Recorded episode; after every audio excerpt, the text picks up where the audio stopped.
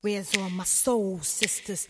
Let me hear your flow, sisters. Hey, sister, go, sister, soul, sister, flow, ah. sister. Welcome to Broadway Radio's This Week on Broadway for Sunday, June 30th, 2019. Happy World Pride Weekend, everybody. On the broadcast today, we are joined by Jan Simpson and Ashley Steves, and my name is Matt Tamanini. Jan Simpson is the director of the Arts and Culture Journalism program at the Craig Newmark Graduate School of Journalism at CUNY and also writes for TDF Stages, American Theater, and has her own blog at Broadway and Me. She sits on the executive board of the Outer Critics Circle and is a member of the American Theater Critics Association. She is also a panelist on Theater Talk whenever you guys decide to get that band back together. And she also hosts the Stagecraft podcast here on Broadway Radio. Happy uh, Happy Pride weekend, Jan. How are you doing? Great. Happy Pride to you too. Um, I went last night to see the uh, Stonewall Opera. Oh, Um, fantastic. Yeah. So, um, so I'm, you know, trying to wave my flag as well. Very good. Um, well, also on the broadcast is Ashley Steves. She is an arts and culture writer who is a regular contributor at Backstage and whose work has also appeared in the New York Observer, the Mary Sue, Theater is Easy, and more. She's also the cabaret editor in chief at Broadway World, and as of like two weeks ago, she's my new co host on Today on Broadway in this very podcast feed. So, Ashley, happy Pride and welcome to your first This Week on Broadway. Hi, this is very exciting. It's kind of like bursting into somebody else's house. You've been been called up from the from the minor leagues that you and I, I do Monday through. Friday to the big leagues, but uh, Oh. But since James is off in the country roads somewhere in West Virginia at a soccer tournament, he asked me to take the helm of this week's episode, and I agreed to do so. But if and only if we could do things a little differently. So today, instead of looking back at the shows that our panelists have seen in the previous week, we're going to look forward to the shows that we will be seeing on and off Broadway in the 2019 2020 season. So, Jan and Ashley, let's start our conversation today on the main stem and with the shows that we know will be a part of the season. We already have two shows running that are going to be a part of the 1920 season Terrence McNally's Frankie and Johnny in the Clair de Lune, which opened back in May. And Moulin Rouge, the musical, which began performances at the Al Hirschfeld Theater on Friday night. The other shows, just so everybody has a working idea as to what we're going to be talking about, uh, if you haven't kept up your spreadsheet and database like I do religiously, uh, the other shows that have been announced with some sort of concrete plans for Broadway, be it house or dates or some configuration of both are American Utopia, Betrayal, Birthday Candles, Derren Brown's Secret, Freestyle Love Supreme, Girl from the North Country, Grand Horizons, The Height of the Storm, The Inheritance, Jagged Little Pill, Linda Vista, The Minutes, My Name is Lucy Barton, The Rose Tattoo, Seawall, and a life. I'm not sure how we're supposed to pronounce the slash in there, but Seawall and a life, Sound Inside, Take Me Out, Tina the Tina Turner musical, West Side Story, and Who's Afraid of Virginia Woolf. Those are in addition to uh, Blue, directed by Phylicia Rashad, Tea at Five, starring Faye Dunaway, and the Michael Jackson uh, musical Don't Stop Till You Get Enough, as well as Barry Manilow's Harmony, which have announced kind of their intentions to come in Broadway, but haven't set any specific plans yet, so we'll take that with a grain of salt. Now, Jan and Ashley, we will get into other shows that might be coming to Broadway this season uh, here in a few minutes. But Jan, from this list, is there a show or two that you are especially excited to see this season? Yeah, there are two. Uh, the first is uh, The Inheritance, uh, which is appropriate to talk about uh, during uh, Pride weekend. Uh, this is coming to us from London, where it just cleaned up at the Olivier Awards Best Play, Best Director, Best Actor. Some people are calling it sort of the child of. Um, Angels in America and E.M. Forster's uh, Howard's End. It deals with uh, three generations of uh, gay men um, in the post AIDS uh, era. It is two parts, seven hours uh, by uh, Matthew Lopez. An American playwright, but just as Angels in America opened in London, this one is opening in London too and I'm just really excited uh, uh, uh, to see it. It just got such great word of mouth. Have you guys heard any more details uh, about it? I have, yes. I mean, it's already announced its plans. It's going to come to the Barrymore Theater this fall. Right. I believe that there will be a casting announcement post haste, uh, Yeah. very, very quickly. Um, I would not be surprised if many, if not all, of the names that were associated with the show in London end up doing it in in New York as well. So a lot of the good stuff that happened in the West End will hopefully be happening at the Barrymore as well. Unlike with King Lear, Yeah, where Exactly. where where we didn't get the great King Lear that they did in London. Yeah, we got, We got Glenda we- Jackson and not much more. yeah, yeah, yeah. So I I do hope they keep the the, the cast, even though the names I don't aren't familiar to me, but um, I hope they keep them. yeah. Uh, Ashley, what about you? What's a show that you uh, are specifically looking forward to that we already know is definitely coming to Broadway this year? Yeah, as Jan said, The Inheritance is very high up on my list. Uh, it's one of those plays that's very in the same vein as Angels. I'm sure they're going to recast it, unfortunately. Really? So- Yeah, I do feel they are going to look for a little bit more star power with it, I'm sure. Ah, I, I, Yeah. I don't believe I'm I don't believe they are. Uh, So Really? just throwing that out there. I'm I'm not saying I know, but I'm just saying I But- think its majority is going to be the cast that we saw in London. One reason I say that is because when the casting announcement went out, they were only auditioning understudies. So oh, if if okay. they were going to be bringing in um, other people, they would have had to open up that to other New York based uh, actors. Interesting. I didn't see any casting notices for it. At least that might be in why. my in usual in my usual corners. Yeah. Yeah. Um, but what else? What else? Ashley, is there something else uh, on your list?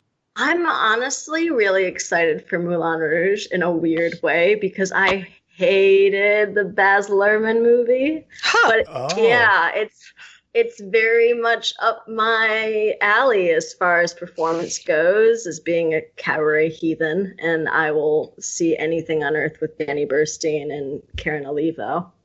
Yeah, I think that's fair. Moulin Rouge had a number of my go-to karaoke songs in the early aughts, so um, definitely uh, I'm looking forward to that. Some of the pictures that have come out from the first uh, the first previews were, I mean, decadent isn't even come is close. incredible. Yeah, Yeah. the set is incredible. Even those pictures out of Boston, I I wasn't excited for it until I saw the uh, pre-Broadway tryout performance photos, and then I said, "Okay, I'm I'm here. I'm on board." I have to say, I don't remember any of the plot. All I remember from the movie is Nicole Kidman in a swing, right? yes. yes, yes, that's that's a good point. I mean, it, it is it is very much well, it is very much an Orpheus and Eurydice story Yes. uh, Ah, as okay. well. So there's that with uh, a little bit of La Boheme mixed in, which also obviously Baz Luhrmann did on Broadway. So there's definitely a, a lot of classical elements mixed in with a ton of classic rock and pop songs and even some more modern songs mixed in for the Broadway version. But I have a soft spot uh, in my heart for that movie, so I'm very much excited to see this. If I can find tickets for less than like a mortgage payment uh, Mm. because they are very expensive. And when you see those pictures, like Ashley said, you understand why because that is as audacious of a set and costumes as I think I've ever seen on a Broadway stage. Who's the designer? Do you guys know off the top of your head? Yeah, it's Derek McLane is the Oh, is the set okay. designer who is very much able to do those things. Uh, but I'm very excited to see it and and hope that it's as good as I hope it is. um, Yes. But Jan, you Good mentioned that to phrase it. Jan, you mentioned that you had two shows that you were looking to. You mentioned The Inheritance. What else? Tina. Tina, the Tina Turner musical. Now, I know we've had, you both went silent.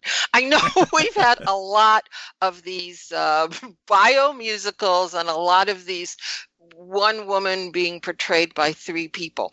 But what gives me um, real hope about this one is that it really has a story, as we know from uh, the movie uh, "What Love Got to Do with It" with Angela Bassett uh, uh, back in what the 80s, 90s, whenever it came out. Late 90s, maybe? 90s, Yeah. yeah. I mean, it has a it has a real story uh, of a not just the musical part of uh, and Tina Turner's rise uh, in the music world, but of uh, her real search to become her own woman, to get out from under his real uh, physical abuse, and it it has more in common with um, Beautiful, the musical, where there's a story of this woman's coming into her own and really sharply defined uh, narrative lines. Plus, um, uh, I, yeah, I've read, and I'm sure you guys have read, that Adrienne Warren is just Yeah. giving a you know burn up the stage uh, performance. So so I got I got high hopes for this one, and um, I I actually met Tina Turner once, and Oh wow. yeah, yeah, it was really. I am bragging here because you know You're dropping. it was Yeah. Tina Name drop. Turner. Yeah, name It drop. Tina Yeah. Turner, Hard And- name drop. and um, uh, y- she's she's a really incredible presence. And I- and i and i'm hoping that that also uh, translates into it into the show. So i'm i'm really hopeful about of that show. Yeah, A- Adrienne Warren is one of those actresses who seems to have been waiting to burst out and to become this huge star. She's obviously a Tony nominee for uh, Shuffle Along. She, I saw her in the out of town tryout for Bring It On the musical, and there was no doubt that she was a stage commanding presence. So I can only imagine with a physical and emotionally draining role like Tina Turner, what she's able to do in this show. And this brings up a, a point I wanted to get to at one point. Tina is one of a handful of musicals that have already been announced for this season. Uh, I mentioned them before Girl from the North Country, Jagged Little Pill, uh, Tina the Tina Turner musical, and I think I'm missing um, one other, but um, new musicals. But not a single one of them have an original score. Of all the musicals that have been announced so far for the 2019 2020 season, they are all I hesitate to use the word jukebox musicals because I think that has a lot of different connotations for a lot of people, but they all come from existing catalogs. Girl from the North Country being um, a little Dylan. different. Yeah, Bob Dylan. It's a little different where it's a little bit more a play with music. Then you've got Mm-hmm. Jagged Little Pill where it is an original story based around the songs of Alanis Morissette. Then Tina, as you said so eloquently, Jan, uh, Tina the Tina Turner musical uses the songs to tell her story. Um, but as of yet, we do not have an original score, and maybe we won't get one at all, um, or maybe the only original scores will come from plays. Um, but obviously, there has been a a glut of bio musicals, jukebox musicals, whatever you want to call them, recently. And and Jan, from your perspective as somebody who uh, looks at things from a little bit more of an academic standpoint in terms of the covering of the arts, how do you think that those things play into the larger cultural storytelling that Broadway does when they do seem to be, in a lot of ways, kind of recycling the same format, just with different stro- songs and names mixed in? Well, it's branding. It it it's Yeah. the same sort of phenomenon that's taken over the movies, uh, where it's the Marvel universe, and people go see it because they like that universe. They know what the product is, and I think really it's in part because tickets are so expensive. It's hard to get people to come to something that's entirely new, which is why something like Come From Away is a real phenomenon to me. Yeah. Um, it wasn't a show that I loved, but it's a real phenomenon. But there was people at least knew about 9-11 i mean they Yeah. need something where they know so- something about it going uh, going into it. And um, people enjoy being a part of it in the way like you know when people like look at behind the scenes things about how musicals and how movies and how TV shows are made if you already go in knowing the songs you feel as though you're part of it it's Yeah. some it's in a way interactive uh, does that make sense No, absolutely. Uh, not really interactive, but people feel as though they too can can do it. What was that Gloria Estefan um, On your uh, feet. Your feet, yeah. on your feet? When I, when I went to see On Your Feet, the guy sitting in front of me, if they hadn't started a conga line, he was going to start it. he could hardly contain himself. And when they started the conga line, I am not joking. He climbed over, feet on lap, the people who were sitting uh, next to him Oh to my get to the conga line. He wanted to be part of it. And um, so I think that's part of, of, of, of what's going on.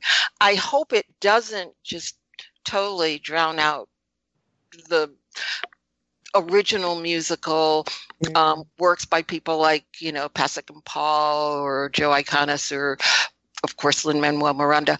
Uh, this current generation, uh, Adam Guettel, this current generation of um, of, of uh, musical writers, but I- think it's a harder sell because these aren't people.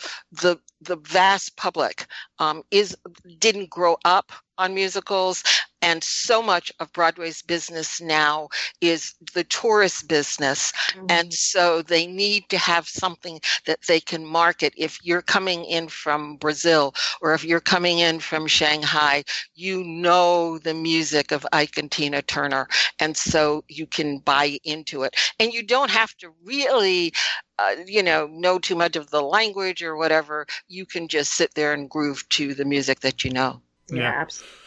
Yeah, and I think that that's something where we're going to talk about here off Broadway here in a little bit. I think that's why a lot of the the new musicals that do come to Broadway ha- have had off Broadway runs because they are able to build a little bit of a following and a name recognition before they come to Broadway, even if they don't have the intellectual property behind them to begin with. Um, we'll get to that here in a minute, though. But Ashley, was there anything else on this list of shows? And of course, I'm. I should have mentioned that Moulin Rouge, of course, is the other one. Uh, Is the fourth show from this season that has uh, an existing catalog of some sort or another. But Ashley, is there something else uh, in this season that especially piques your interest? Yeah, I, I do want to say on the note of these musicals coming that have, you know, their jukebox musicals, it is, in a way, it's concerning to me. Mm. It's not like jukebox musicals are new or anything. And as you said, there is that negative connotation with it. I do think most producers seem unwilling to take a risk on new musicals that don't have some form of name recognition. Plays are mostly a different story, or things like Gary or Slave Play or What the Constitution Means to Me wouldn't exist. And I get that, you know, God knows no producer wants to have a $35 million flop musical on their resume Mm. but there's definitely a reliance on shows where people can go in already knowing the words to the songs. It's that ever tricky line between art and commerce that's happening right now. Right. Yeah. As far as yeah, as far as shows that I'm excited about, Grand Horizons, I'm incredibly excited about. Plus, it's the Mhm. debut of Bess Wohl. Freestyle Love Supreme, I think, is going to be very exciting. It's definitely going to get people to the theater over and over again, hoping to see Lin Manuel Miranda or Jimmy Diggs or Chris Jackson. Uh, there are a lot of shows I'm curious about, but not necessarily committed to yet, like Take Me Out and kind of Birthday Candles. it's such a strange season so far, but I'm very into it. What you mentioned Freestyle Love Supreme and people hoping to see those bigger name stars that are a part of Freestyle Love Supreme, but maybe not in the exact central cast for this run. Um, the the tickets are currently on sale uh, through Audience Rewards, and then I think on July third they go on sale to the wider public. I happened to just kind of peruse the offerings via Audience Rewards, and I noticed that their playing schedule is very unique. Their playing schedule, for the most part, is two shows on Sunday at 7 p.m. and 10 p.m., two shows on hmm. Monday at 7 p.m. and 10 p.m., no show on Tuesday, no show on Wednesday, 8 o'clock on both Thursday and Friday, and then another 7 and 10 on Saturdays. So it seems to me that they might be trying to get in some of those bigger name folks that have quote unquote day jobs, whether that's Lin or Chris Jackson or Daveed Diggs or James Monroe Iglehart, um, might be trying to figure out ways to get them in as many times as possible by having kind of an unusual playing schedule, having two on Sunday nights when other Broadway shows aren't playing. So uh, James Iglehart can be there Monday nights Right. when they're not playing uh, a late night on Saturday. So there might be more people excited uh, to, to find out who shows up over at the Booth Theater because of this playing schedule than would be otherwise. But um, i talking about some other things that I'm I'm looking forward to. I don't want to spoil a ton of this because I've read uh, reviews from the I think it was Williamstown Theater Festival production of The Sound Inside by Adam Rapp, and whatever you think this show is about is probably not what it's about because I read the little dis- description a brilliant Ivy League writing professor, a talented yet mysterious student, a troubling favor. That's what they tell us, uh, you know, kind of as the, the press blurb. But as I read what it was more about, um, I had to actually stop because I didn't want to spoil myself anymore. But it sounds uh, thrilling, and, and I'm very excited to hopefully see this with Mary Louise Parker. Um, and I'm also excited for West Side Story um, with with someone like Yeah. Ivo Van Hove directing this production. I'm just excited to see what he does with it. It could end up being a monstrously horrific uh, reinterpretation, or it could be absolutely exciting and groundbreaking. Um, that's another one who I imagine has a press release ready to go, and we will probably be getting casting in a venue named uh, probably after the holiday. Um, but I'm in, I'm excited about excited about that, and, and that kind of also goes with Who's Afraid of Virginia Woolf. It's already been announced with Laurie Metcalf and Eddie Izzard. What's interesting if you parse that press release is is they said they are playing George and Martha, but they did not say who was playing whom. So Yeah. just keep that in mind as we learn more about this production moving forward. So, um, Yeah. What I'm hoping is that Ivo Van Hove is just concentrating on West Side Story because over the past two years, he has done like 75 productions in two years. And I think he just needs to focus uh, his attention. He's an incredibly uh, imaginative uh, thinker and stager, but a lot of the stuff has seemed to me slapdashed uh, Mhm. of late. And and then I think, well, how could it not be? He's directing so many things. So if he really focuses on this um, in a way that I think he did with a view, uh, Arthur Miller's A View from the Bridge, which I just found breathtaking. I thought that was just an incredible production. And if he's able to to bring that kind of thought to West Side Story, I think I agree with you. It could be exciting, or it could be No. or Yes. yeah, well, and, and this is one of those things where they announced Scott Rudin announced this West Side Story like a year and a half ahead of time, so he definitely gave him enough time to work on it. Whether or Mhm. not he did, and I think it'll be interesting for he is not an American, and I think directing this show at this point in America's history um, might allow someone who is not from the United States to bring a different perspective that might illuminate it a little bit more than perhaps just trying to recreate the original Jerome Robbins staging. And that's certainly not what Ivo does. So uh, I, I I'm interested to see what a what the perspective will be for someone who works not exclusively in the United States, but works a lot in the United States, but is from um, what is it? Uh, Sweden, Belgium? then Belgium, the Netherlands, somewhere uh, Yeah. in, in, in Northern them. Europe. Um, I'm interested to see what that perspective is on this because I don't. I, I mean, just saying Ivo Van Hove West Side Story, you automatically know this is you know to borrow a line from Oklahoma's marketing. This is not your grandma's West Side Story. Yeah. Right. Right. So, okay, as I mentioned before, those are the shows that we know are coming to Broadway in the 2019 2020 season, unless we get some sort of nerds or Rebecca shenanigans going on with one of them. But there will obviously be even more shows hitting the Great White Way before next spring's Tony eligibility deadline. Some of the ones that have been strongly rumored, not necessarily the weaker rumors, um, to be coming, and this is not an exhaustive list by any means, but those would be things like Almost Famous, Becoming Nancy, Chess, Company, Dreamgirls, Gypsy, Follies, The Heart of Rock and Roll, K-pop, The Lehman Trilogy, Lempicka, uh, Little Shop of Horrors, Mrs. Doubtfire, Once Upon a One More Time, Parade, Secret Life of Bees, Six, Slave Play, and there's a ton of others. Not you know, Well, including- slave play is coming. well, we reported it at Broadway World. It has not been officially confirmed by any Yeah. production play- sources. Yes, Slave play is coming. yes. It, Slave play is coming. I It cannot confirm or been- deny that I Yes. also produce a podcast for one of the producers. But uh, yes, Slave Play has been unofficially announced for the Golden Theater. Um, but there's some other things that are maybe a little longer shots, like the Flamingo Kid, Secret Garden. Broadway Vacation, Bull Durham, and maybe finally we'll get in everybody's talking about Jamie Transfer. Um, but Ashley, let's let's start with you. I know because I know you, what your Mm. number one show from that list is that you are most excited about. So, Yeah. besides the Marianne Elliott directed gender flipped production of Company, besides that, because that is a given with you as a diehard Sondheim fan, what else are you excited to hopefully be a part of this 2019 2020 season on Broadway?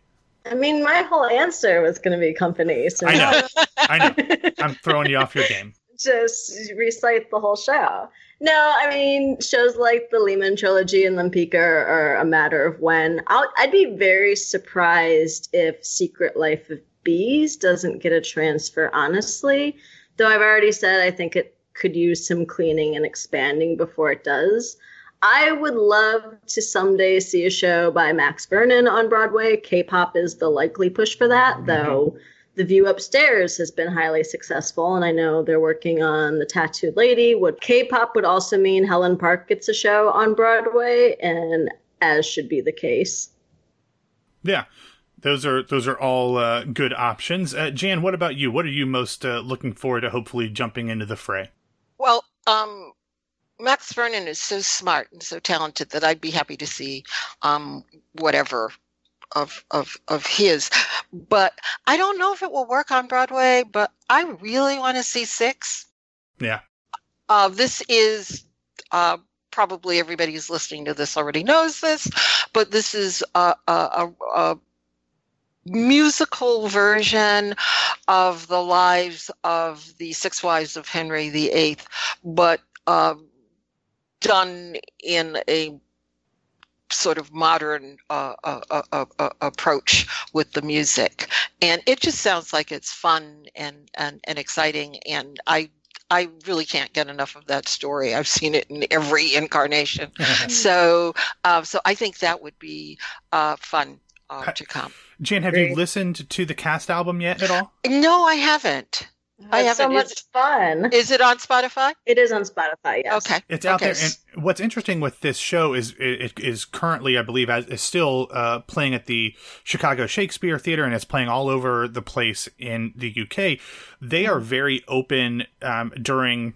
I forget what they the Mega Six. I think like instead of a Mega Mix at the end of the show, they want people to stream it into social media. So there's a lot of videos of performances of this, not during the show proper, but uh, of what we would call the curtain call or Mega Mix. So it is m- much like be more chill garnering a ton of interest on social media. But i think the difference what i see with the following that six is creating via social media as opposed to what joe iconis and be more chill found is that while that be more chill fandom was very much under the age of our normal theater going population, the folks that I see that are most excited about six might still be younger than the traditional, you know, 40s and 50s ticket uh, theater ticket buyer, but they're still adults. where Be More Chill has obviously run into a problem with the fact that their core fan group uh, just doesn't have a job, let alone enough money to, to buy a theater ticket. So I'm interested to see what six does. I think a lot of it is going to depend on what theater it ends up in and how much they're able to maximize their you know the, the uh, how long they're able to extend the run because of how many folks you know feel that there's a demand to come and see it but that's one that's definitely in- interesting uh, to I me just- as well I think it just lends itself so well to so many interesting things, so many interesting casting. As you said, the audience for it kind of ranges all across the board, but you have so much social media potential for it. It's just one of those shows that's going to get people to the theater. Yeah, absolutely. And um, some other ones that I'm especially interested in is um, let's start with K-pop. I I think to to, Yay. to make this one work, it's gonna. Yeah. Ha- I, I don't. I know that they are having working sessions around it to try to develop it for a Broadway theater. I don't know if they are looking more at a proscenium setting or maybe they're trying to do it more in one location in the round, say at Circle in the Square, because I, I did not see it off Broadway. It, it was closed by the time I, I made my my trip that year, um, but I believe it was in multiple locations. So it's not like they can do it Yeah. exactly like they did it uh, in its previous run. So I'll be interested to see how they pull that together. I'm an admitted uh, Ashley Park fan. I, I think that she's a, a very unique talent and for the younger generation of Broadway folks. So I'd love for her to still be attached. Lempicka, I'm very thrilled to see it, it, all the excitement that people have had. I'm not sure that it's going to make it to Broadway this season. Um, but uh, if it does, I think it'll be an immediate contender for best musical in whatever season it ends up in. The the one musical that I'm not super excited about that I mentioned is Mrs. Doubtfire. And I say this not because I have anything against the original film, but having seen Tootsie, and Ashley, I know you and I agree uh, uh, to a large part on this, is I didn't see the need to do that show, that film as a musical the way they did it in today's day and age. Um, and obviously, it's a much different story than Mrs. Doubtfire is, but it still relies on the same tr- tropes to make jokes about a man wearing a dress. Guy in a dress, yeah, and I just don't know that we need another one of those, despite the fact that Rob McClure uh, has done the. Uh, the workshops and and Kate Baldwin's been involved with. Those are two immensely talented people that I want nothing but success for. But I just kind of hope that we don't Who's doing the music for that? Oh, that's a very good question. It is. Uh, it's the folks behind something rotten. Oh yes, yes, yes. Oh, well, they're really clever guys. They, they are very. They are very clever. I I enjoyed something rotten. I just, uh, you know, as is Robert Horn and David Yazbek. I just, I just kind of, I worry Also about clever. getting the same thing that we saw with Tootsie, where it objectively made me laugh at times, but Mm-hmm. also made me cringe and a little disappointed at others. Well, you know, I I guess I, I I'm I'm kind of a, a a little something for everybody, and I think there's an audience for for Oh, for, absolutely. for those for those for those sh- shows, and I don't think everything um, can be K-pop or six. Um, th- they're not going to appeal to everyone, and so if Mrs. Doubtfire came on while Tootsie was on, I think I'd have problems with that because there is such a similarity. And the gender Um, politics is a little yeah. troubling. But if it, you know, if it followed uh, behind and was serving uh, that audience, uh, that that would be okay with me. I, I, I, I don't think there has to. I, I don't think everything has to break the form. I don't think everything has to be totally adventurous. Um, sometimes you know, sometimes you just want some mashed potatoes and you know some comfort food, and that's okay. But I think in I think in taking a show like one, taking a show like Mrs. Doubtfire and something like Tootsie, you're already contributing to the flux of movie to musical adaptations we have. But So I don't kind of- have I don't have trouble with that. We Neither had we had for years books being turned into musicals. Sure. It doesn't matter what the source material is to me. If it's done in an interesting and or fun or satisfying in some way way, that's fine. I, I, I don't I don't have trouble with that. I'm mostly fine with it too. I, as far as Mrs. Doubtfire and as far as Tootsie, I think Matt and I have talked about it a lot. Uh, the playing on the man in a dress trope is one thing. If you're going to do that kind of play on gender without talking about the character's relationship to gender is another thing. It was Mhm. very much, you know, cis people writing a show that wasn't about a trans person. Don't Mhm. I don't want to conflate that because Mhm. Tootsie and Mrs. Doubtfire are not about trans people, At all. Mhm. but but you're still playing on those similar tropes that trans people hate.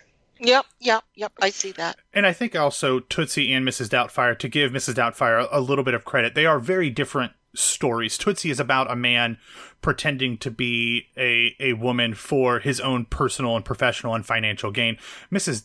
and it's and it's done um, on purpose. Mrs. Doubtfire is is a little bit different, where he is playing a woman for his own personal gain, but it is to be closer to his family. But it is still much like Tootsie about a man who is toxic and has people not want to be around him, whether it's Exactly. professionally or uh, or personally. Turning to dressing up like a woman to get what he wants. So I think that there's some issues there. But again, I if they approach it and comment on those things like Ashley said, I definitely agree with Jan that I think that this is something that people will want to see.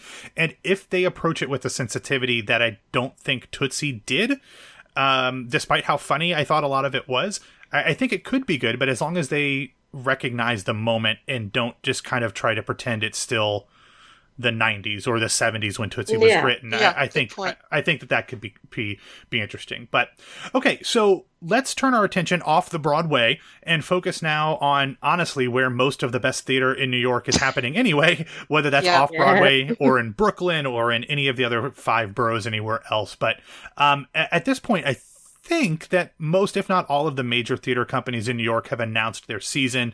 Jan, Mm-hmm. on Stagecraft, you often talk to playwrights and librettists and, and writers of whatever Mm-hmm. sort who are working downtown or somewhere not on Broadway. So, is there anything from the gads and gads of, of shows that have been announced that you're especially interested in not only see, but perhaps even talk to the author or authors about? Uh, it's sort of funny. I uh, I kno- know that you have a spreadsheet, um, or, or or maybe several spreadsheets. Um, and this week, uh, this is sort of like nerd center here. Um, this week, I did a list of all the Oh, off Broadway uh, announcements, and what surprised me is. uh, As I was going through the list, there was only one thing that I highlighted in red, and Oh. it wasn't. And it wasn't that I I thought, oh, I'm going to highlight you know, a show I really like or something like that. Just as I was going, I thought, I have got to see this. I met, I want to remind myself that I've got to see this. And the, the show was Wives by uh, Jaclyn Backhaus, um, which is going to be at Playwrights Horizons, uh, I believe starting in September. And Jaclyn Backhaus did one of my favorite uh, plays of the last few years, Men on Boats. Did either of you guys see that? I, I did not, but I have the script on my shelf uh, as one of the next ones I want to read. So definitely. Did you see that? Did you see that, Ashley? Men on Boats. I didn't.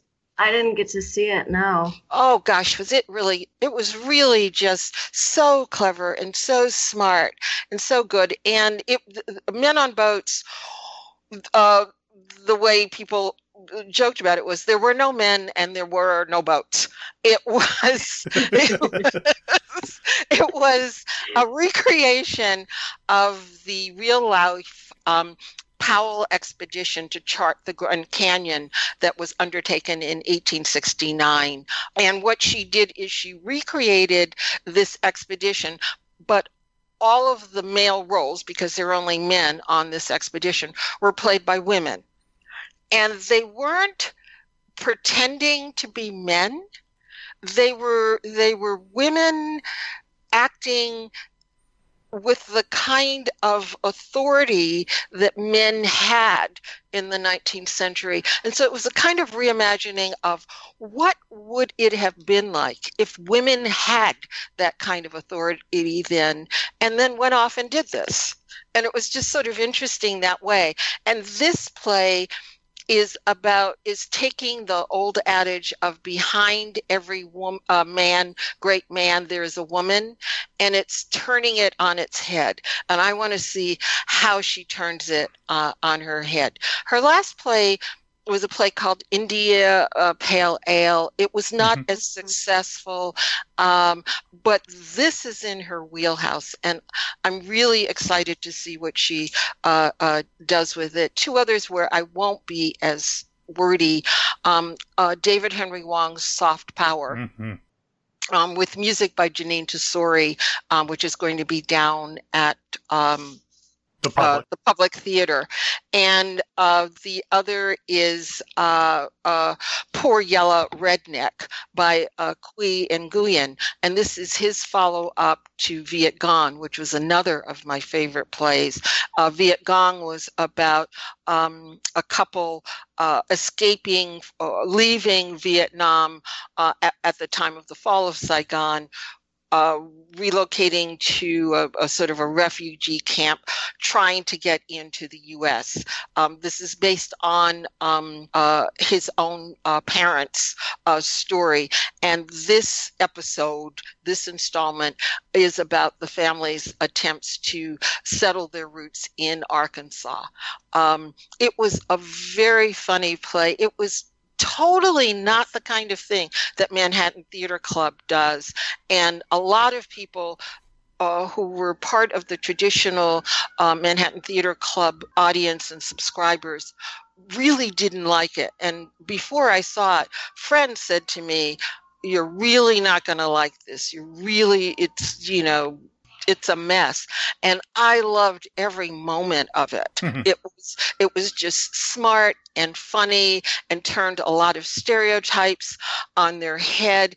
It combined music and comic books and it was just wildly imaginative. So i'm really looking forward to seeing what he does with this installment and i'm really glad that manhattan theater club um, has stuck to its guns and is continuing uh, to support them. And let me actually you know we slam manhattan theater club so much um, i want to give them credit for when they get a playwright when they when they back a playwright they really do up down whatever happens with that playwright they stick with them and i think there's something to be said for that because it's it's you don't no one hits it out of the park every time Yeah. and so you know they've ridden up and down with uh, uh, uh, John Patrick Shanley.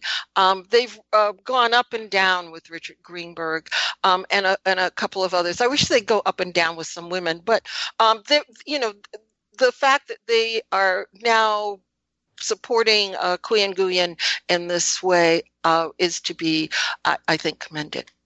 Absolutely. Uh, Ashley, what what are you what are you most excited to see off Broadway this year?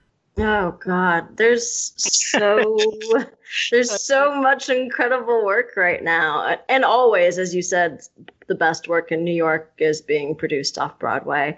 A lot of my most anticipated things are actually coming out in the coming weeks or the months. Oh, cool. Uh, oh, like what? yeah. Uh, I mean, right now there's so much great going on. A Strange Loop, that wonderful queer Mhm. artist neuroses Mhm. that Michael R. Jackson puts to text so beautifully. Uh, in the Green Secret Life of Bees, Fairview. I'm really looking forward to the public's Mojada, I believe it's pronounced, by Mhm. Luis Alfaro, who's a Mhm. MacArthur Genius winner, takes that Greek story and makes it unfortunately timely. Native Son by Nambi Kelley at the Acting Company and Bess Wohl's Make Believe at Second Stage. Very high on my radar, especially the latter, that kind of wonderful horror story that I'm kind of always looking for on the stage. And we we talked about it the other day, Matt. Uh, I will go to everything Ars Nova performs, produces. I'm looking forward to Oratorio for the Living Things. I'm also really kind of looking forward to Broadway Bounty Hunter. I've had a lot of people Yeah. yeah it's i've had a lot of people tell me it's going to be more up my alley than be more chill was i've This known is the new Joe Iconis. yes Yeah. exactly and i've known him through the cabaret space for years where he's performed with his family for so long and i've heard at least a few of the songs from bounty hunter over the years I really like them. I'm looking forward to it. And Annie Golden is a downtown darling, belongs in a show about a badass assassin, so it's got me so No, she's a bounty hunter, not an assassin. Bounty hunters are not supposed to kill people. Ashley, there is a difference. Yeah, Uh, well, A little different. depends on who depends on who you are. Uh, well, if, and Annie Golden can certainly do whatever she wants. But exactly. um, I'm very interested. I did not know that there was going to be a stage adaptation of Native Son. I can trace. I I mean, I, I read that book in college, and I can. I think that there's a clear delineation in my life from before I read Native Son and after I read Native Son. Uh, so the fact that there's a stage adaptation, I have a VHS of a movie version. I think it was even a TV movie version. I think Oprah might have been in it. Um, that I've never actually watched because I could never find a VCR. But um, that's very exciting. I'm gonna have to look that one uh, specifically up and, uh, and see if I can make it in town to see it. Um, actually, I'm a little surprised that you did not mention uh, Classic Stage Company's yeah, I was, spring. I was getting there. uh, there, uh, uh, John Doyle is going to be uh, presenting a revival of Assassins, which is a show that I love and can only imagine if this gets any kind of publicity how controversial it will be. I think it is a Mhm. show that is um, not nearly as appreciated, despite the triumphant uh, Broadway run it had. I guess is that 15 years ago now. Um, so I'm excited to see what John Doyle's able to do with that. I'm also very interested to see. Matt, don't you already know what John Doyle Well, said? yes, I, I do know who's gonna play? Well, the, who's gonna play the tuba? here, here's here's the thing. I loved, I absolutely loved Carmen Jones last. Uh, I guess it was a year ago. No, it's What- true. What's interesting about this show is, though, is where Carmen Jones was a big two act, you know, musical that was, um, you know, based on an opera combined into a 90 minute show. Assassins is effectively a 90 or 100 minute show as it is. So a lot of the cutting and trimming that you normally see from John Doyle at CSC isn't going to happen. Obviously, everything he does, including Carmen Jones, is very much uh, with a very small company. Uh, Carmen Jones, did, none of the actors played instruments in that, but um, I. For, John Doyle is known for taking big shows and making them small. I'm interested to see what he does with a show that is already fairly small, uh, and, and, to see if he's able to put something that is distinctive other than actors playing instruments. Good, Will he? I don't know. I'm not sure if he does or not. Uh, but I'm also interested, I think, because I imagine that they could cast some really fantastic people mm. in this show, and I would mm. not be opposed that I and I know they're playing mostly historical figures. I would like to see some some uh, a woman play John Wilkes Booth or mm-hmm. uh, a woman mm-hmm. play the balladeer slash Lee Harvey Oswald, and not all productions actually have the balladeer playing Lee Harvey Oswald. Right. Um, so I'm interested to see just kind of the how he's able to reinvent this show um, differently than we're used to see it. But um, mm. another show that I'm interested very much in seeing is mainly because uh, I've heard Diep Tran talk about it so much, both uh, on our podcast and write about it, and on Twitter. Is Cambodian Rock Band by Lauren Yee as part of the Signatures uh, season? Yeah. Um, mm-hmm. Very interested to see what that's all about. And really, you mentioned Jan that MTC doesn't necessarily invest in female playwrights. When you look at the season for Signature Theater Company, uh, the, yeah. the, the playwrights are uh, from their season. Uh, Anna Deavere Smith has two shows. You have Horton Foote, who has his residency. Of course, he's a man, but he's deceased. Then you have Lauren Yee, Katori Hall, and Dominique Morisseau, all yeah. women, all women of color. Uh, yeah. And many of the directors are either women or uh, people of color. And I think that that's the thing that I hope that because a lot of off Broadway companies, especially Signature, are committing themselves to, I hope that that trickles up to what we see on Broadway uh, as well, because that's something that I, I want to get into before we finish off. But that whole season's pretty fantastic. New York Theater Workshop has some really uh, interesting things, as they always do.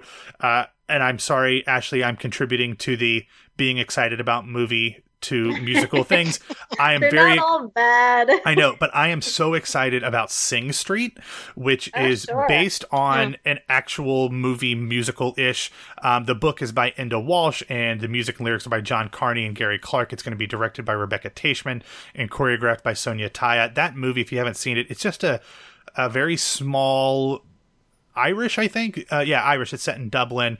Uh, Very similar to Once. yeah, and John Yeah. Carney uh, v- was the director of of uh, writer and director of both. Um, but it's it's a fantastic little teenage coming of age film in the mid 80s. I'm excited about that and uh, Sanctuary City which got moved from this season to next season and Yeah. Jane I know you've interviewed and I'm, I'm I I always go back and try to check her name because you said it on on the episode of Stagecraft. Martina ta- Mayok. Mayoke, not Mayuk. Mayoke. No. Okay. Right. Oh, Well, anything that she does, I think, is worth seeing. Absolutely. Um, and uh, so I think that there's a lot. I'm also interested in um, Roundabout has a new Adam Gwon musical. The first time he's had a new musical in New York in I think over a decade called Scotland PA, which is based on on the Scottish play. So I think there's a lot of really interesting stuff, both plays and musicals. And what's fun about the off Broadway scene, especially for me when I'm so far away, is seeing especially plays that are often under the radar and people don't really know what they are become a thing you know and, and you see these these shows that don't necessarily translate in just a press release become something that everybody has to see whether it's fairview or underground railroad Nation dance or- nation yeah. yeah, Yeah. absolutely or for me even it was a musical but um, Rags Parkland sings the songs of the future. Like it's just these Yeah. shows that are like little weird nuggets that you can't see on Broadway, and you don't see them really out in the regional theaters until you've already heard about them in New York. Um, so it's those things that that make me so excited about following off Broadway theater because you never know what's going to happen. What's also great about off Broadway theater is that it's cheaper. Yeah, definitely. I mean, you know, people can really afford tickets. You can afford Yeah. to go. I don't think it's an exaggeration to say that you can see four or five off Broadway shows it, uh, for the price of um, a ticket uh, uh, Sure. to a major musical on Broadway. And for a ticket to Hamilton, you could practically see the entire season. yeah, exactly. Companies. Yeah, well, and I think it, and I think it's important to mention too that great work is not just being done off Broadway as well. In the off off Broadway companies Yep. like uh, like the Flea and uh, Yes. and so many other you know great theater companies, Bedlam, um, even you know Theater for a New Audience, uh, Ensemble Studio Theater, um, all these companies that do tremendous work that oftentimes do become the you know it play of a of a particular month or season or whatever. That those are where you can get twenty five dollar tickets and Exactly. it, that really you know even off Broadway with some of the bigger companies, you're still paying a hefty amount, but there's great stuff that is not Manhattan Theater Club and MCC and uh, and Roundabout. So I encourage you if you know if you're listening to this podcast, you probably know about these things already. But if you don't, and you're somebody who comes to New York like I do, check out some of these theater companies that you might have heard of but don't know a ton about because oftentimes those are the places where you're going to find the things that stick with you the most. Or if you're a drama desk voter who only votes for Broadway shows. Yeah, well, that's that's a whole nother issue there uh, because a lot of times they just can't get tickets to those shows. Uh, that, that's Yeah, a whole right. other issue with the drama desks. But um, a few things that I want to just kind of talk about before we wrap up here. Um, where did all the musical revivals go? Um, we've had a total of five on Broadway in the last two seasons. I think we're going to have some more this coming season, but as of now, we have one for this season. We have two announced for next season already with the Music Man and Diane Paulus's 1776. But do you have either of you have a theory as to why these shows, which you know generally have been a, a staple in the the community because they don't take so long to get up on their feet like a new musical does. But do you have any Yeah. theories as to why we're not seeing as many over the last few seasons? Um, you know, I can't complain about theater not having it's theater having multitudes considering we're talking about sellability and recognition and then no one will produce musical revivals. Play revivals on the other hand and i think it's the reason why straight plays are, thriving right now. The driving factor is the performer. It's easier to cast a famous face in a play than it is a Mhm. musical yes it is technically easier to produce a revival of a musical but I think there are some people wanting to take those risks, some producers wanting to take those risks of original musicals, whether they're new material or coming from source material. But yeah, I think your boat is going to lie where plays are right now because that's, we just talked about Betrayal the other day, how it's been a whole, what, six years Yeah. since the last revival. And now we're already getting another revival and we might get present laughter which was just Mm. on two years ago you're going to get they're going to produce whatever has the stars and they're not going to be able to fill revivals of musicals with that Exactly. It's much easier. I- think Ashley's just totally right. We can get big names from the movies, big names from television who can come in and there are roles that they've always wanted to do, maybe since drama school or, or whatever. And Yeah. they now have the clout to do them so they can do them plays. We don't have that with um, with musicals. I mean, if Lady Gaga said, I want to do, you know, Oliver and I want to be Oliver, they do Oliver. Yes You know, so w- w- what we don't have is, uh, you know, it's sort of like we're having the Music Man because Hugh Jackman wants to do the Music Yes. Man, Yeah, and so exactly. we don't have enough names of that ilk. We have names that we know and that we love within the theater world, but they're not going to sell tickets. And so Mhm. we need we need Hugh Jackman, we need Bette Midler. Um, a- again, I'm putting out, I'm putting out the bat signal for Lady Gaga. I'd love to see Lady Gaga on Broadway. Yeah, I'd love to see Lady Gaga in Funny Girl. Um, so if we if without that uh you, you know because when you're doing a revival the question has to be why are we doing this show again Yes. Yeah and and the answer usually is because Denzel wants to do it. Because he Mhm. wants to do Yeah. it. Because so and so wants to do it. And I have no problem with whatever Denzel wants to do. Uh, but and I think that the natural progression of that is is that because they are revivals, I think they just have a, a, a less they have a longer shelf life in terms of the life of the show, but they have a shorter shelf life on Broadway. They are generally limited runs or that we very rarely see revivals run for more than a year um, and to be able to have a a star commit to a full year to do it is is tough. They might commit to doing three, four months of a uh, revival of a play or a new play on Broadway, but it's hard to get somebody who is famous enough to sell tickets to do a show for a year when they're famous enough to be doing other things. So Right. I I think it's it's is a little six of one, half dozen of an, of the Yeah. other there, and not not that those are different. Those are it. They work hand in hand for the reasons why it's difficult to get those up. But and I mentioned the season over at the Signature Theater Company off Broadway and how it is very much woman and woman of color heavy. And just to kind of run through some of the stats from the last Broadway season, and I did this myself, so I might have missed something. Um, but I believe we had one woman direct a musical on Broadway last year. I believe we had was it? I think it was just one woman direct a play as well. Um, Leigh Silverman. Um, did Leigh Silverman do one too? I might. It might be more than one. She did Lifespan of a Fact. That's right. And we also had Waverly Gallery uh, with Lila Neugebauer. And then we had three plays written by women, I believe. And that's not including Mike Birbiglia's The New One, which he credits his wife as co writing. Um, I, I didn't consider that a play necessarily. Um, and then um, we had two women credited as writers on musicals. Uh, obviously, um, uh, Anaïs Mitchell with Hadestown and Dominique Morisseau writing the book for Ain't Too Proud. So I, I know that this is a question that we talk about a lot on Broadway radio, but and, and probably there are no great obvious answers that haven't been discussed already. But as two women, uh, I am I am talking to um, what can be done, if anything, i- i- to for the Broadway community to take the lead of what we see in other places in New York and realize that the stuff that women are doing is usually some of the best stuff we see off Broadway.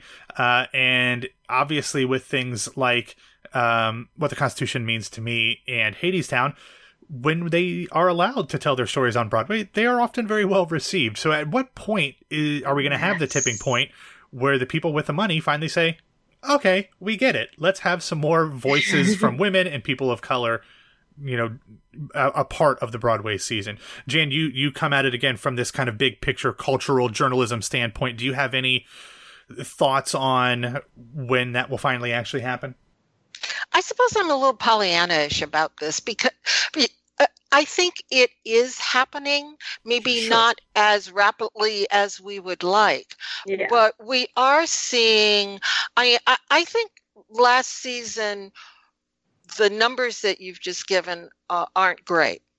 But Mm-mm. I think the fact that we did have the moving of what the Constitution means to me, of Hadestown, and I think also significantly of Gary Absolutely. uh, coming to Broadway. These are not traditional downtown uh, uh, uh, Broadway shows. These are shows that would be done and appreciated downtown. And uh, th- I think what the producers are seeing is that the idea has been younger people, and by younger, we're talking about people under 50, um, don't go to the theater.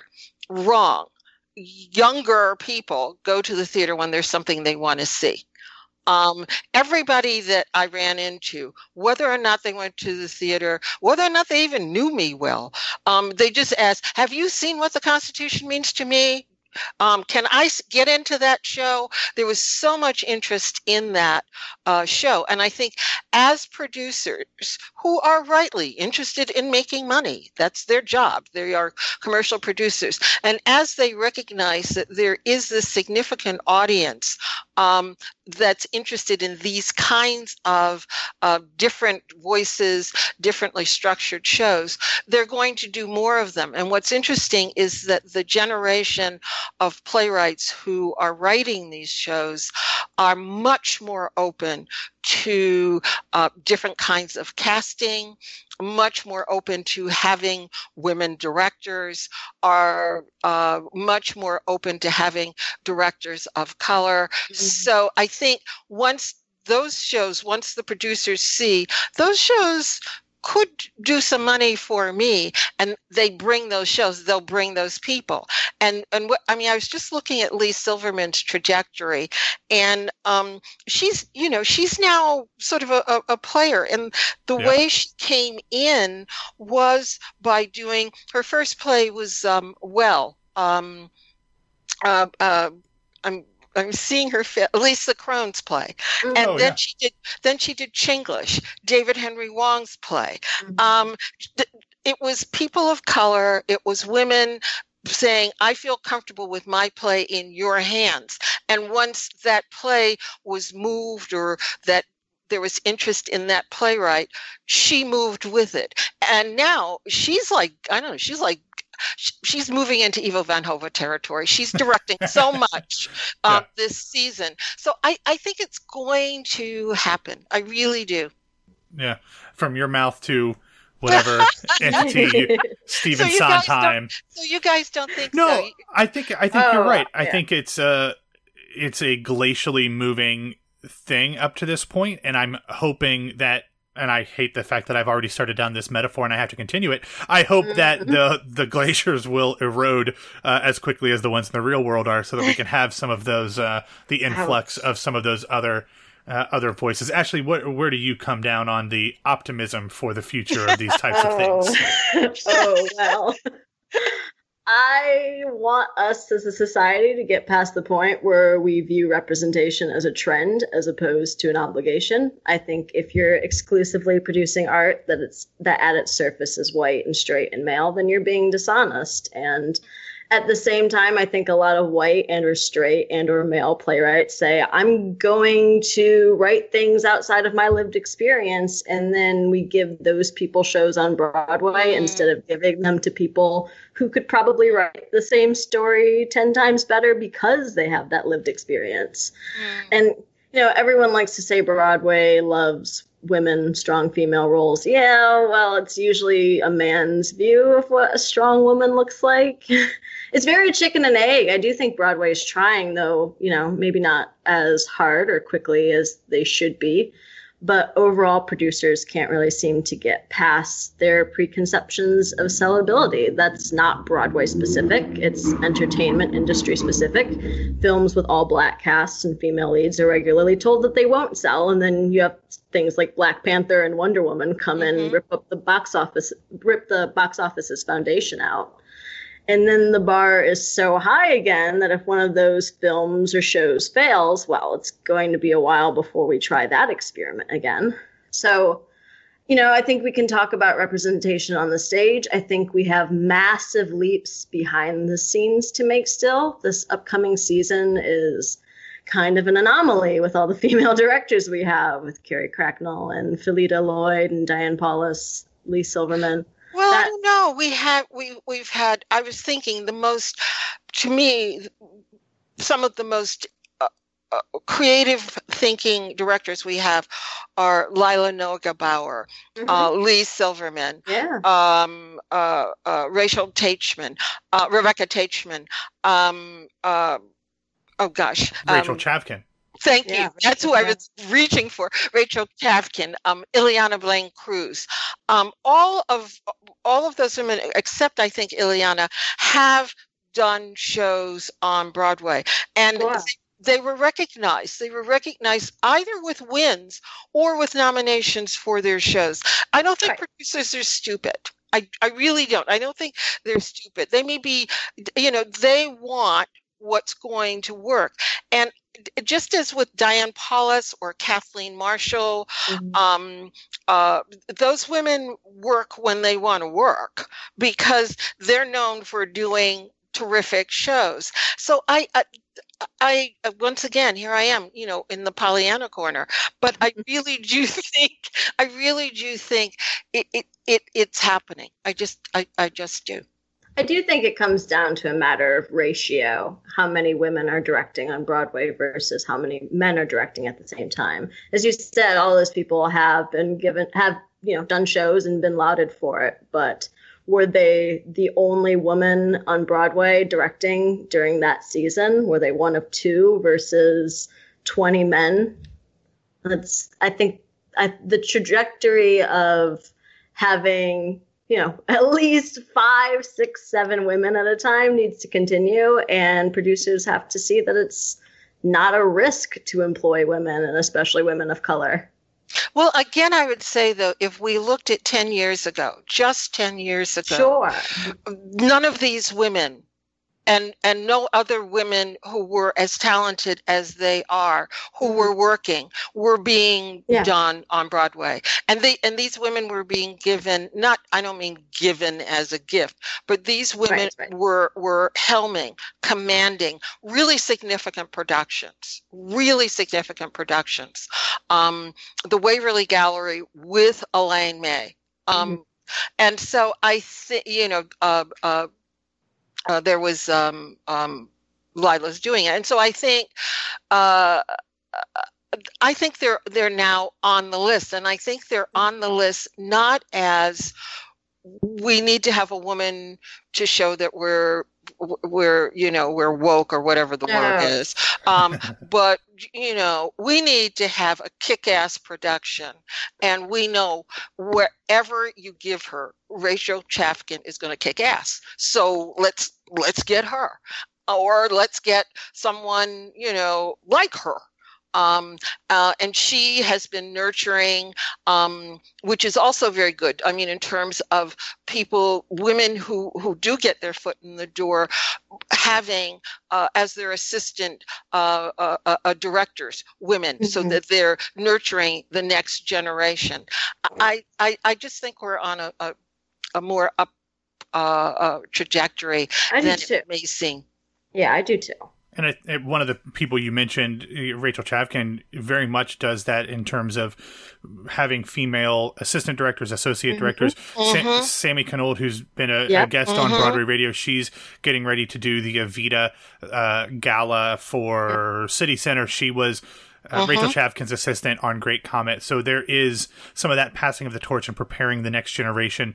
The only thing that me, as a straight white guy, uh, has to say on this is that I wish that we saw more of a commitment to this from the not for profit companies that produce on Broadway. Uh, certainly, just because they're not for profit doesn't mean they don't care about ticket sales. That's uh, you know that's a kind of a misnomer Right. in a lot of ways. But because a lot of those companies also produce off Broadway and often produce shows by women, by people of color, directed by women, directed by people of color off Broadway, they should know that it is just as likely to have a success with those people in the creative process as it is to have a white man. Um, but very rarely do we see those choices uh, Exactly. made on the Broadway sides of their schedule. Jan, you mentioned the fact that MTC, uh, you know, often shepherds plays by white men. Roundabout is, I mean, uh, if I see another roundabout casting announcement that is all white people, both on stage and off stage, it's it's troubling. And so I wish that the not for profit companies, and now that Second Stage is involved um, with Broadway, even though they've been more a rental house uh, so far, but I, I hope that they can see the buy-in because they have the firsthand experience of seeing what That's works true. in the off-Broadway community. that's true Exactly. Anyway, Yeah. is there anything else that we missed? Uh, anything else that we need to to touch on before we wrap up this show about the 2019-2020 Broadway season? I can't think of anything. All right, then. We've done our jobs then. So thank you for listening to this episode of This Week on Broadway. You can find all of the previous episodes for this show, Today on Broadway, Jan Simpson Stagecraft, My Show, Tell Me More, and all of our other offerings at BroadwayRadio.com. And of course, you can subscribe to Broadway Radio at Apple Podcasts, iHeartRadio, TuneIn, Stitcher, Google Play, and anywhere else that you download your favorite podcast. We will have the social media and contact links for Jan, Ashley, and me in the show notes and on BroadwayRadio.com.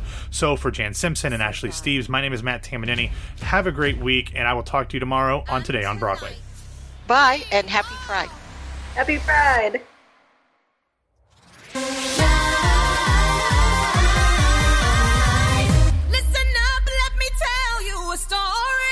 a story that you think you've heard before. Faces. Know all about the glories and the disgraces. I'm done cause all this time I put just one word in a stupid rhyme. So I picked up a pen and a microphone. History's about to get overthrown. Divorced, beheaded, died. Divorced. Beheaded, survived. But just for you divorced, beheaded, live.